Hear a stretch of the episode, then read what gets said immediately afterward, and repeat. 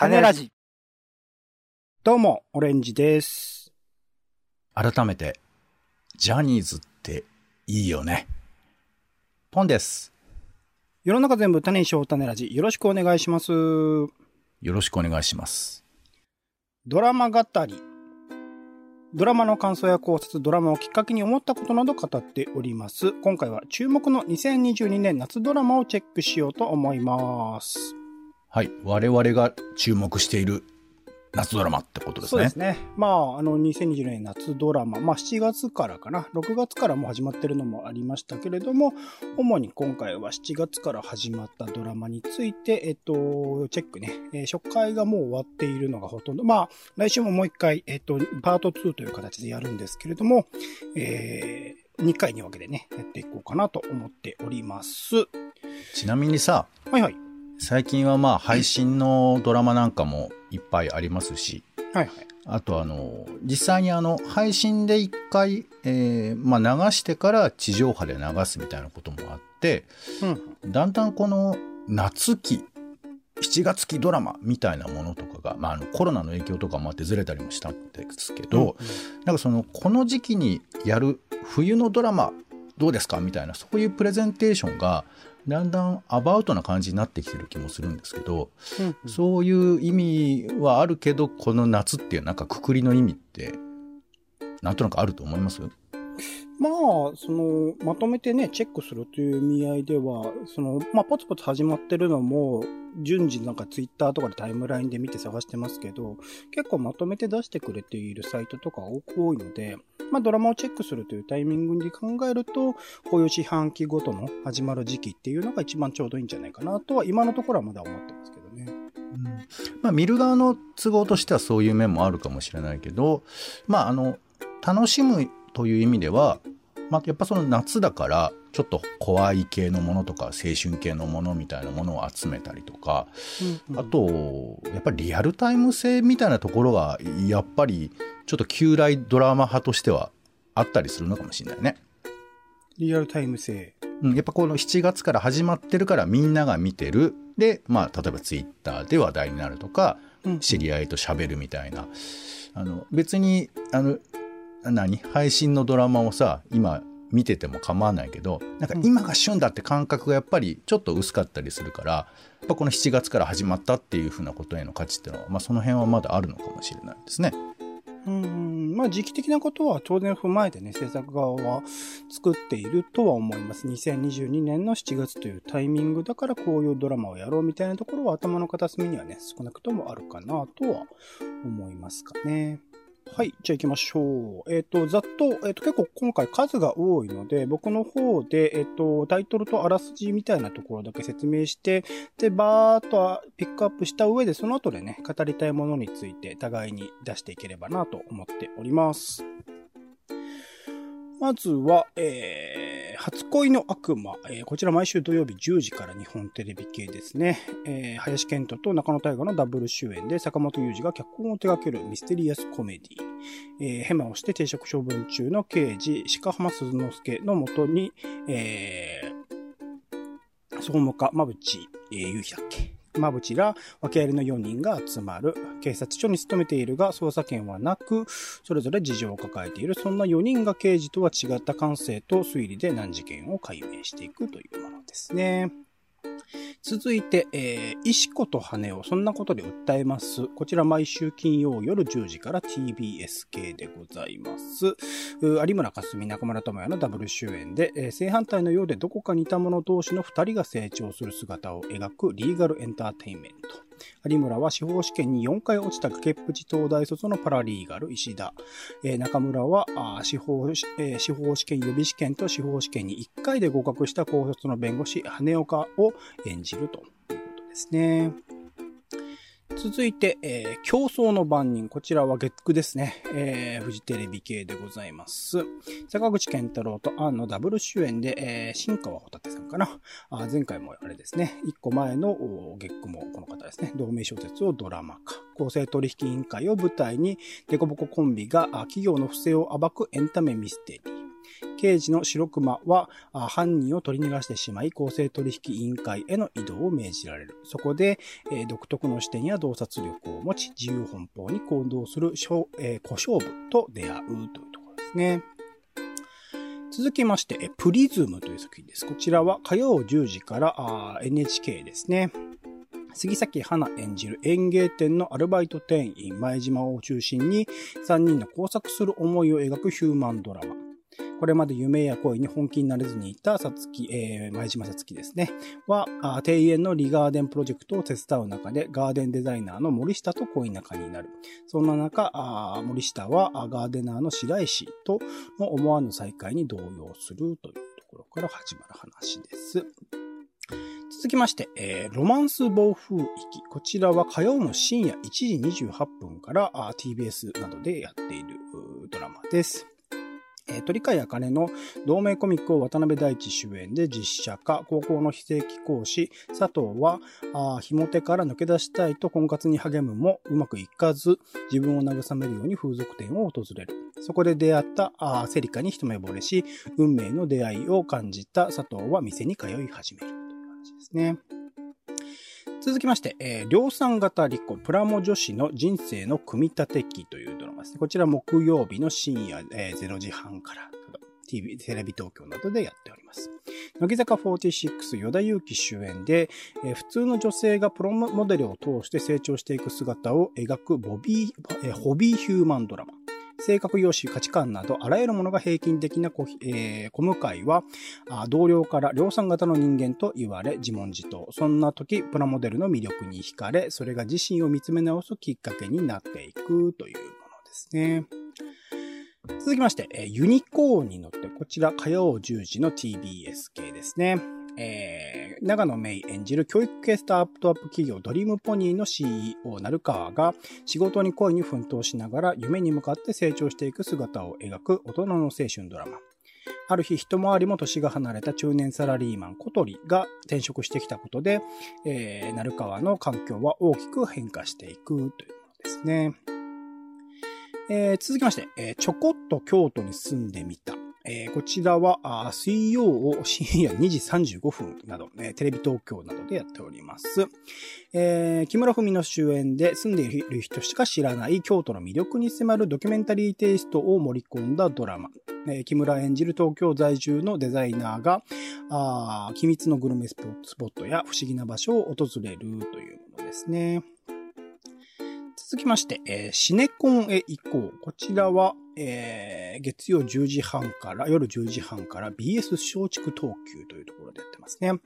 えー、ある地方都市のシネマコンプレックスを舞台にしたコメディ群像劇、支配人やマネージャー、アルバイトなどシネコンで働く人々にスポットを当て、その仕事や映画に対する姿勢を描く一方で、それぞれが抱える事情や複雑な人間模様、恋愛なども盛り込む。えー、さらにシネコンにはどんな仕事があるのか、どんな曲が来て、どんなクレームがあるのか、舞台挨拶はどのように行われるのかといった裏側も描写されるということですね。えー、続きまして、えー、あなたはだんだん欲しくなる。こちら、えっと、木曜夜11時から BSTBS ですね。えー、今はるか演じるキララがテレビショッピングのプレゼンターとなり、様々な困難を乗り越え成長していく姿を描く。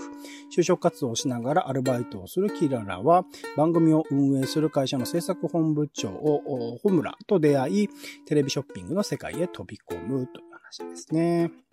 そして僕の方から見てるので、えー、最後ですね、純愛ディソナンスというドラマですね。えー、毎週木曜10時、フジテレビ系でございます。えー、中島優勝主演で、え、新任の高校教師と女子生徒との禁断の関係を描く。音楽教師の正樹と、彼が副担任を務めるクラスの生徒、さ、え、さやかな？は、教師の失踪事件を通して、徐々に絆を深めていく。本心で向き合えないまま決別した二人はひょんなことから5年後に再会、既婚者となった正樹とさえの関係が再び動き出すということで、バーっと今上げてきましたが、オレンジの方、はい、僕の方で見ているのはこのドラマ。まあ、ポンさんも重複してるのあると思いますが、うんうん、他に、えっと、チェックしてる夏ドラマありますでしょうか雪女とカニを食べに行くみたいなのあったよね。ああ、はいはいはいはいはい、はい、ありますね。うん。これは見ましたよ。なるほど。はい。まあ、本当にそういう話なんです。あの、細かい字を抜くと、えー雪女風だね。まあ、雪の本人ではないと思われますけど、うんうん雪女みたいな人妻とカニを北海道に食べに車で出かけるっていう、まあ、ざっくり言えばそういう話なんですけど、これが、おえー結構見惚れるドラマだったんですよ。はい。わかりました。そんな感じですかね。じゃあ、あ結構もう10個ぐらい上がってます。その中でね、まあ、二人とも見てるものの方が話しやすいかなと思うので、まあじゃあ最初から行きましょうか。はいはい。えーまずじゃあ初恋の悪魔。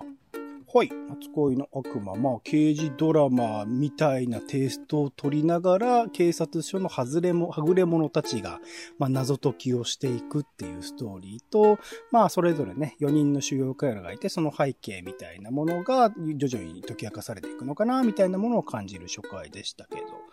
僕個人としてはめちゃくちゃスピード感が速い。坂本雄二さんの作品はもちろんその情報量、文字的な情報量も多いし、特に大豆田とかは、あの演出的なところも含めてね、バキッともいろいろ細かく色のあの合わせ方とか、シーンごとのこの要素がめちゃくちゃ多かったっていう記憶があって、でもなんかそこからまた間が空いたので、なんかまた坂本雄二的なドラマになれるのにちょっと時間がかかりそうだなと思って、今期で唯一ですですかね、2回通しで見ましたね。じっくりこれ見ないと、ちょっとなんか理解が難しいなと思ったので、2回見て、まあ要所要所で、まあコメディとね、目打ってるだけあって、やっぱ面白い笑える要素も多々あるし、それぞれのキャラクターになんか愛を持てるなって、愛し、愛すべきキャラクターたちだなっていうものを初回では感じて、その感情移入が今後どうなっていくのかね。なんかもしかしたら、なんかソシオパス的なものがあるんじゃないかみたいな林健人のキャラクターだったりとか、まあ中野大河ももしかしたら、あの、兄を殺したのかもしれないみたいな、そういう謎みたいなものがこれから解き明かされていくのが本当になんか楽しみな作品になりましたかね。なるほど。どうでした？うーん。あんまり面白くなかったね。あら、はい。その心は？まあなんか坂本雄二さんがみたいなことを、まあできる限り抜いて僕は見たいと思うので、うんうんうんなんかそういう前提はまあ捨ておいたとして、なんかものすごい独特なことをみんな喋り出して、うん。うん。個性的かなーって思ったらまたその上回ってくる人がどんどん出てきて、あなんかこれあの俺の見たことのないあの舞台みたいなやつかなって思っちゃったんです途中で。俺の見たことのないはどれにかかってんの？演劇をポンさん見たことありますもんね。まあ芝居はでもほとんど見たことないから僕ね苦手なのよなんか一人語りでこう大きな声で喋るようなお芝居ってイメージの中であるんですけど本作においてはそれはまあ林健人さんの役ぐらいですかね、大きな声。いやいやいやいやまあまあそれはまあ人の感じ方ですけど、うん中野大河さんもうん。なんかこう普通な人と描かれてるんだろうけどちょっとやっぱ過剰感が僕の中ではあって。でなんかそうなんだよねだからその辺のことをスルーできればまあこういうドラマかなって思えるしあの後半あの事件を解決するくだりの演出とかはまあアニメっぽさもあのまあ言うと実際の殺人現場を、えーあれなんば VR 感覚でそのなんていうのかな、えー実際の病院じゃないような雰囲気をしながら病院の形を使ってその中で解決するみたいなシーンとか出てくるわけですけど、まあ、モデルみたいなのがね、実際には組んで、そこで想像してるっていう設定のもとだけど、うん映像的にはその中にいるみたいに見えるってそいうう。CG の中にいるみたいな感じだけど、ああいうところとかも面白いなと思うんですけど見て見て面白いでしょ感がものすごく僕にはちょっと痛いと言うと大げさですけどうんうんなんかいやフックがいっぱいあることもいいですしあのもちろん構成的にもあと刑事ドラマ風な要素とかを積み立てないところとかもいいと思うんですけど、まあ、例えばあの実際刑、えーもえー事件を解決する刑事の人たちの会議とかが、まあ、めちゃくちゃ乱暴だなっていうか「あー。いいよ大丈夫だ大丈夫」みたいなこととか、まあ、もちろんそれはそんなこと別に刑事ドラマでよくあることではあるんですけど、なんかこう面白いでしょう乱暴に振り回されてる感じがして、まあまあそうでしょうねっていうなんかあの人に席を譲りたくなる感じが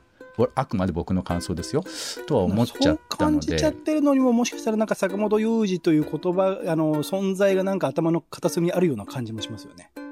いや、ごめん、それじゃないと思うな。むしろ坂本龍二さんじゃないな。まあまあ、うん、可能性はゼロとは言わないけど、うん、あの、何も考えずに見てたけど、なんか、それはちょっとやっぱり理解にたら、理解が追いつかない感じとかも出てきちゃったり、うんうん、まあ、あえて坂本さんっていうふうに考えるのはやっぱり演出的な課題が僕はあるのかなと思いますけどね、やっぱり。日本テレビ的なね、そこの。うん、なんか面白そうでしょ感みたいなことを出しちゃうとか、うん、音楽上手に乗せてくるとか、うん、いらないんだなと思うんだけど、やっぱこう説明的になっていくがゆえに、なんていうかこう、こっちで自由に選択できないみたいなところとかが、なんかちょっと僕はあって、あの、まあまあ別に面白くないというには強すぎる言葉であったかもしれないんですけど、うんうん、なんか、そのパッと見ると、面白いって言わなきゃいけないんだろうな、みたいな、そういう感じがしちゃったにはしちゃった。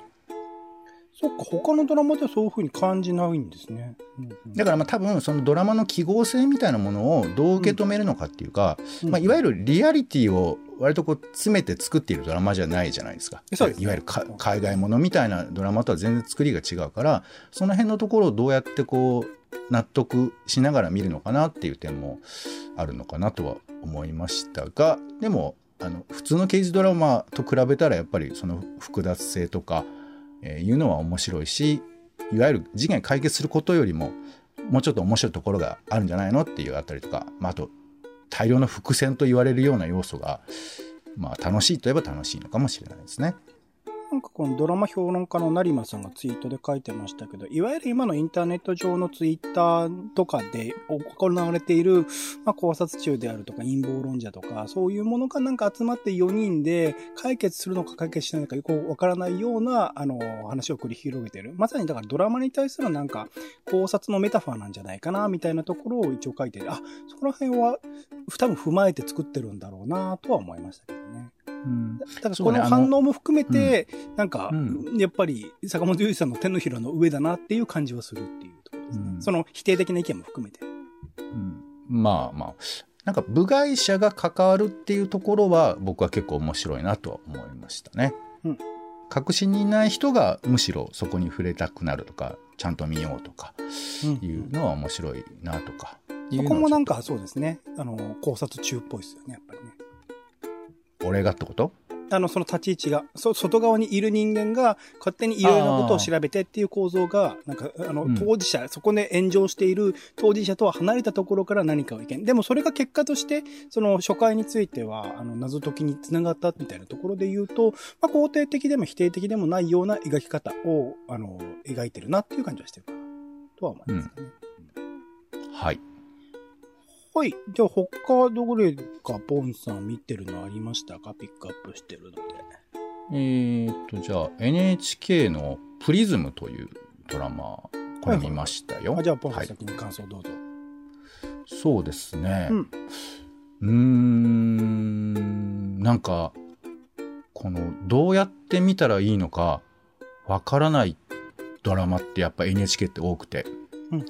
それは多分演出が、まあ、ものによっては結構過剰に分かりやすくコメディですっていう場合もあるんですけど、うん、どこに向かっていくのかいやこれから殺人事件が起こるかもしれないみたいなことすらも含めてまあ多分ないんだけどこの作品においては。なんかそういうふうなあの揺らぎと過剰な演出が少ない展開と、まあ、あと個人的にはやっぱ藤原季節がうん、まあなんかこうやっぱテレビドラマと似つかわしくない演技だと思うんですけど、うん、あの本当ゴツゴツっとしたいや違うな本当なんか砂砂まいてるみたいな演技が僕はすごいあの不思議な感じがしてでこの人がどっちに転ぶかもわからないみたいな。でそういうなんていうかな方向性が見えないけどでも展開は普通にあるから見れるというなんか不思議なドラマでまあでも多分ね要素的にはベタなんだと思うんですよ。あの不遇な女の子がいてそこにまあ助けの男とか展開とかが行われるみたいなことだと思うんですけど魅力的な男性が現れるとか、うん、まあまあそうではあるんですけどなんか視点を強制されない感じの楽しさというかがあって、で1話でね、あの、あの例のダンサーさんが出てきてないので、どうなるのかな。最後に出てきましたね、森山未来ね。ちらっとね、そう、うん森山未来はまだ、あの、主人公とは絡んでないので、まあその辺とかは、どうなるのかなっていうふうに、そ素直に思っちゃいましたね。はい。僕、まあ、第2話まで見ちゃったので、その関係性みたいなものが分かってる。まあ、第1話までで言うと、杉咲花さんの演じるキャラクターのお父さんが、えっと、実は、えっと、おそらくは、えー、ゲイの方なのかな。まあ結婚をして子供は産んだけれども吉田栄作はい、吉田栄作が、現在は、えー離婚というか離れている。えっ、と、杉咲花さんの演じるキャラクターのお母さんとはもう離れていて、えーまあ、あの男性パートナーと交際をしているというところの描写があったりとかして、まあ、恋生の二人とか含めて今までも LGBTQ、まあ、いろいろなセクシュアルな、あー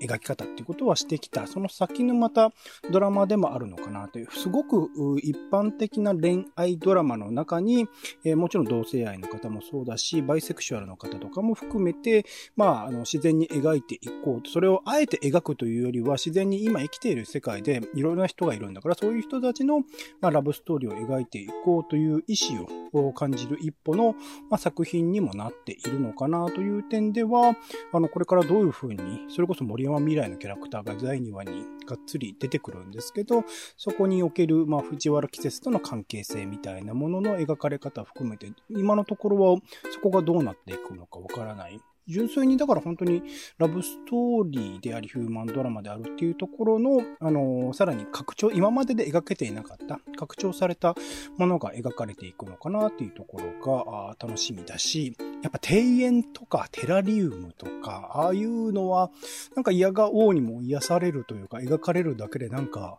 落ち着く気分になるっていうのは、なんかすごくやっぱ自然の強さみたいなものを、なんかこの年を経てきたことで、より強く感じているところでもあるので、そこら辺の映画、多分監修でプロの方がね、テラリウムとか手掛けてらっしゃると思うので、そこら辺の映し方含めて、個人的にはすごく好きな作品でもありますかね。うん。ありがとうございます。他見てるのありますか？ポンさん。えっ、と、そうですね。量産型リコとか、えーシネコンに行こうとか。じゃあ、量産型リコ行きましょうか。えーまあ、プラモデルを通して成長していくっていうところのドラマで、えっ、と、これプロデューサーがお耳に合いましたらとか、あとは、えっと、なんだっけ、あの、野球の中村徹が野球やるやつ、8月のバッティングセンターででしたあれとかのプロデュースをしている人なんですよね。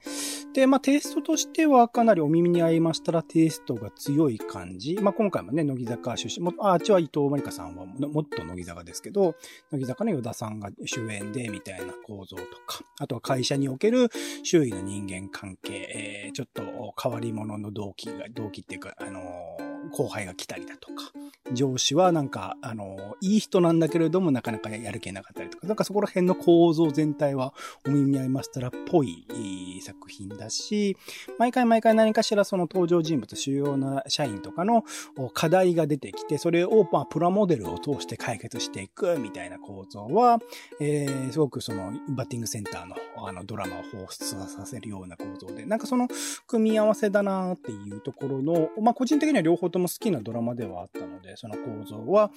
面白いなと思いつつ、それがなんかプラモデルっていうのが、なんかわかるようでわからない感じで、なんかそれをこう、なんなんか結構無理にこうプラモデルっていうものを用意した。まあ量産型だからね、量産型ザクと、まあプラモデルも量産するという意味合いで、そのダブルミーニングといろんな要素を含めてこのプラモデルを選んだんだろうなと思いつつも、なんかあの、プラモデルでなきゃいけない理由みたいなのが、ちょっとよくわからない作品ではあるのですが、まあプラモファンとかね、あの、本当マーケティング的なところで言うといろいろなファンが、あのあ集まりうる、見る可能性が高くなる作品であるっていう意味では優れているのかもしれないなと思いつつ、そこら辺が、えーピンときていないが、あの、全体としてはなんかい癒しドラマみたいな感じでね、また、あの、見てるだけで楽しくなるような、癒されるようなドラマではあるかなとは思っておりますかね。うんポンさんどうですか？いや、なんかね、あのー量産型っていう言葉、まあ割とちょっと前の流行り言葉だよね、きっとね。そうですね。あのーファッションとかね、渋谷とけ、渋谷とかのファッションでありましたよね、量産型って言われるとね。うん。だからまあまあ、ガンダム文化の様々な波及の一個だなというふうに思うわけですけど。ガンダム文化からなのか、量産型って。まあ多分、量産型ザク、あの、ねあの、少し本編でも触れてましたけど、今までのアニメーション、ロボットアニメーションって、あの、うん量産型の機械、まあ、つまりい、いわゆる本当の軍事的なものだったら量産型するわけですけど、あの、ヒーローもののものは、まあ、あんまり量産型って出てこないわけですよ。毎回違う敵と、あの、まあ、唯一無二のヒーローが戦うわけなんだけど、うんまあ、それをガンダムでは量産型っていう概念を、まあ、劇中に直接導入したってことからだと思いますけど、違ったらごめんなさい。うんだから、あの、その言葉を、なんか改めて、なんか認識するという風な面白みが僕は普通にあって。うんうんうん。で、あとまあ、プラモデルの、なんかね、ドラマも過去なんかあったにはあったけど、やっぱこれぐらいきっちりこう作るシーンを長々見せるって結構面白いなと思って。なんかあれですよね、プラモデルで作った銃とかでたあの女性が戦い合うドラマでもありましたよね。ありましたかね。はい、ねありましたが。なんで僕はあの、あの、まあこれサウナでさ、整うっていう概念がちょっと伝わったように、うんサウナドラマで。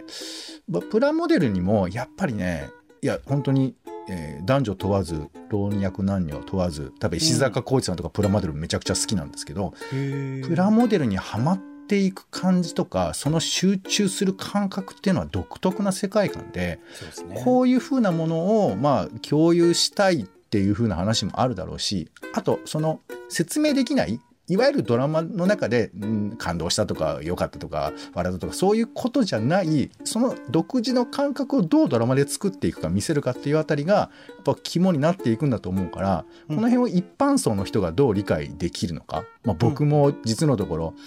プラモデルなんかあんまりね、近年作った記憶はないですけど、なんか作ってみたくなるようなドラマになるのかなって思うけど、こういう時に必ず、えー乃木坂の人が出てくるって何なんですかね。まあだからいいと思うんですけど難しいじゃないですか。プラモだけのドラマだと普通、普通の人っていうか、いわゆるファン層がない人を主演にしちゃうと難しさってあるんじゃないですか。やっぱりはい。まあそこはジャニーズのね、起用ともちょっと近いところはあると思います。じゃあ最後、シネコンへ、シネコンへ行こう行きましょうか。ポンさんどうでしたか、はい感想。シネコンへ行こう。えっ、と、一応、もうちょっと補足で言うと、BS 松竹東急っていうね、そうねつい最近。うん開局した BS 局で放送されているドラマでして、はい。まあ、この前の枠では、あのーえーいぶり暮らしっていうドラマをやってたんですよね。うんそうそう。まあ、えーこれも燻製のみを主主題にしたドラマだったんですけど、うん同性カップルがただただ燻製するっていうドラマだったんですけど、まあ、今回もテーマがシネコンということで、シネコンのうんちくを楽しむという意味では、もう初回なんかさ、そのシネコンの場所場所に全部名前がついてるんだってことに結構驚いて、うんうんあ、こういう場所で、あ、こういうスタッフでって思って面白かったのと、うん。うんあとはあのー渡辺謙さんの息子さんが超も面白い。あの支配人ね。はい。そう、支配人が、もう、いや、こう言うとちょっと恐縮ですけど、やっぱ渡辺謙さんなんだよね。あ、そう随所、随所に。そうか。そうだ。そう。だから、もう僕らの手も近くにいる渡辺謙さんじゃない、ちょっと、あの、身近な渡辺謙さんみたいなのがそこには現れてて。カリスマ性がどっぷり抜かれた渡辺謙ですよね。まあ、カリスマっていうか、そう、なんか、すごいハリウッド俳優っていう風な、なんか肩書きみたいのが、スッとなくて、すごいリラックスした感じの、あ渡辺大さんって読めばいいのかな？はい渡辺さんの息子さんが出てらして、これがとてもいいです。はい。あとは、そうですか。肯定的なんだ。そうか、そうか。はい。そこまでですね、僕が肯定できるのは。まあ、なんかちょっとこのドラマに限らずですけど、俺、効果音問題っていうのは、ちょっとなんか、いい加減解決してほしいよね。なんつうか。どうしても説明したいっていうか、ここで笑いどころですよ、みたいなのをややりたくなっちゃそうう。んですよね。なんか、面白風な音を入れるっていうのとか、いや、だから、なんか、ちょっと稀に見るさ、結構いい役者さんも出てるはずなのに、そうなんこんな使われ方するのみたいな。だからすごいなと思って、なんかこれは、あの、うんやっぱり、地上波がね、どうだとか、配信がどうとか、いろいろ言い方ありますけど、やっぱそれなりにドラマを作ってきたノウハウっていうのは世の中にはあって、もちろんステロタイプっていうか、ドラマ見るモードみたいなのを僕ら要求されてはいるけど、やっぱこんな風に描かれたらちょっとモチーフが面白いとか、そういう話をぶっ飛ばしちゃうみたいなところが、ちょっとあるなっていう風に。はい。まあ、簡単に言うと演出がちょっと、あの、古すぎて、きついっていうのがありますね。加えて言うと僕毎回なんかゲストで芸人出てくるでしょ？アメリカまあザリガニとか。こうんこれは松竹だからな。うん、そうね。そこはもう、そそんなこと言ったらもう。うんそれはもうダメよ。それ言ってたらもうシネコンへ行こうっていうか、もう BS 松竹冬季見れないから。なんであれを別に演技が特別上手いわけでもない、逆しかもキャラが濃い人たちに演じさせるのかっていうのがもうどうしてもノイだ別に今旬の芸人でもないし、別に彼らが客層を掴んでるわけでもないのに、無理やりそのクレームを言うキャラクターとしての芸人っていうのがね、しんどいな、見ててしんどいな、みたいなのあったので、ちょっと、はい。はいまあでも、あの、肯定的に捉え、本当にだから僕は、この作品と、あとちょこっと、お京都に住んでみただと、あなたはだんだん欲しくなるについては、その、世界の裏側、シネコンというもの、京都というもの、えーテレビショッピングというものの裏側の、あの、話が、裏側の世界がどういうふうに広がってるのか、いるのかっていうのは、僕も全然知らない世界ではあるので、シネコンはただお客さんとしてね、行ってるだけなので、その裏側にどういう要素があるのか、どういうフロアがあって、どういうルールがあって、みたいなところの、あの、興味だけで、あの、感情をこう、特に、あの、波立たせることなく見てる感じですかね。淡々と。まあでもシネコンを運営している松竹が作るドラマとしては、まあ裏側は割は、まあそこそこ描いているというか、うん。こう配給元元の力が強いとか上映できる作品もがシネコン本体で選べるわけではあまりないみたいなまあ、だから松竹とか東宝とか、そういう、まあ、えー制作会社が入っているうー映画館ならではっていうところの前提はありますかね、確かにね。そうだよね。まあたださあの映画館スタッフ少ないよね。少ないですよね。結構でかそうにも見える。ただまあスクリーンが全く映らないので、どういう構造なのかよくわかんないですけど。そうそうえーまあただ松竹だからっつってあんま否定することなく、えーバンド彌十郎が出てますから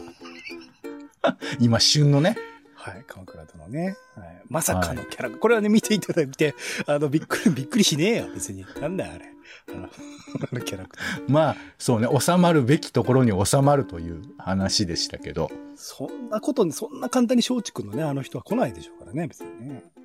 いやいやいやあのいいよねだから逆にほっこりするっていうかはいいやいやいや。まあそれそれで言うとあのあの言いませんでしたけど「悪女のすべて」っていうドラマがまたこの BS 松竹東急でやってますけど、まあ、これもほっこりするドラマですよ。ほっこりするドラマなんですか？はい、悪女のすべてなのに。そう小沢魔女とか出てききて他にも何かありそうな感じなんですけどどいやほっこりしてますよなんていうか、ね。はい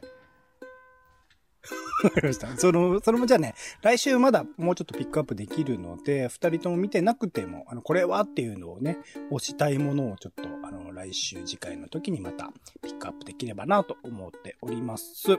えー、夏ドラマね、これからも引き続きまだまだ、あの、これから始まる7月、8月から始まるドラマも続々とあるので、そこも含めて拾えるものを、次回また拾っていければなと思っております。ということで、えー今回はドラマ語り2022年夏ドラマチェックパート1第1弾ということで、えー初恋の悪魔などいくつかのドラマを感想紹介しました。お相手はオレンジと、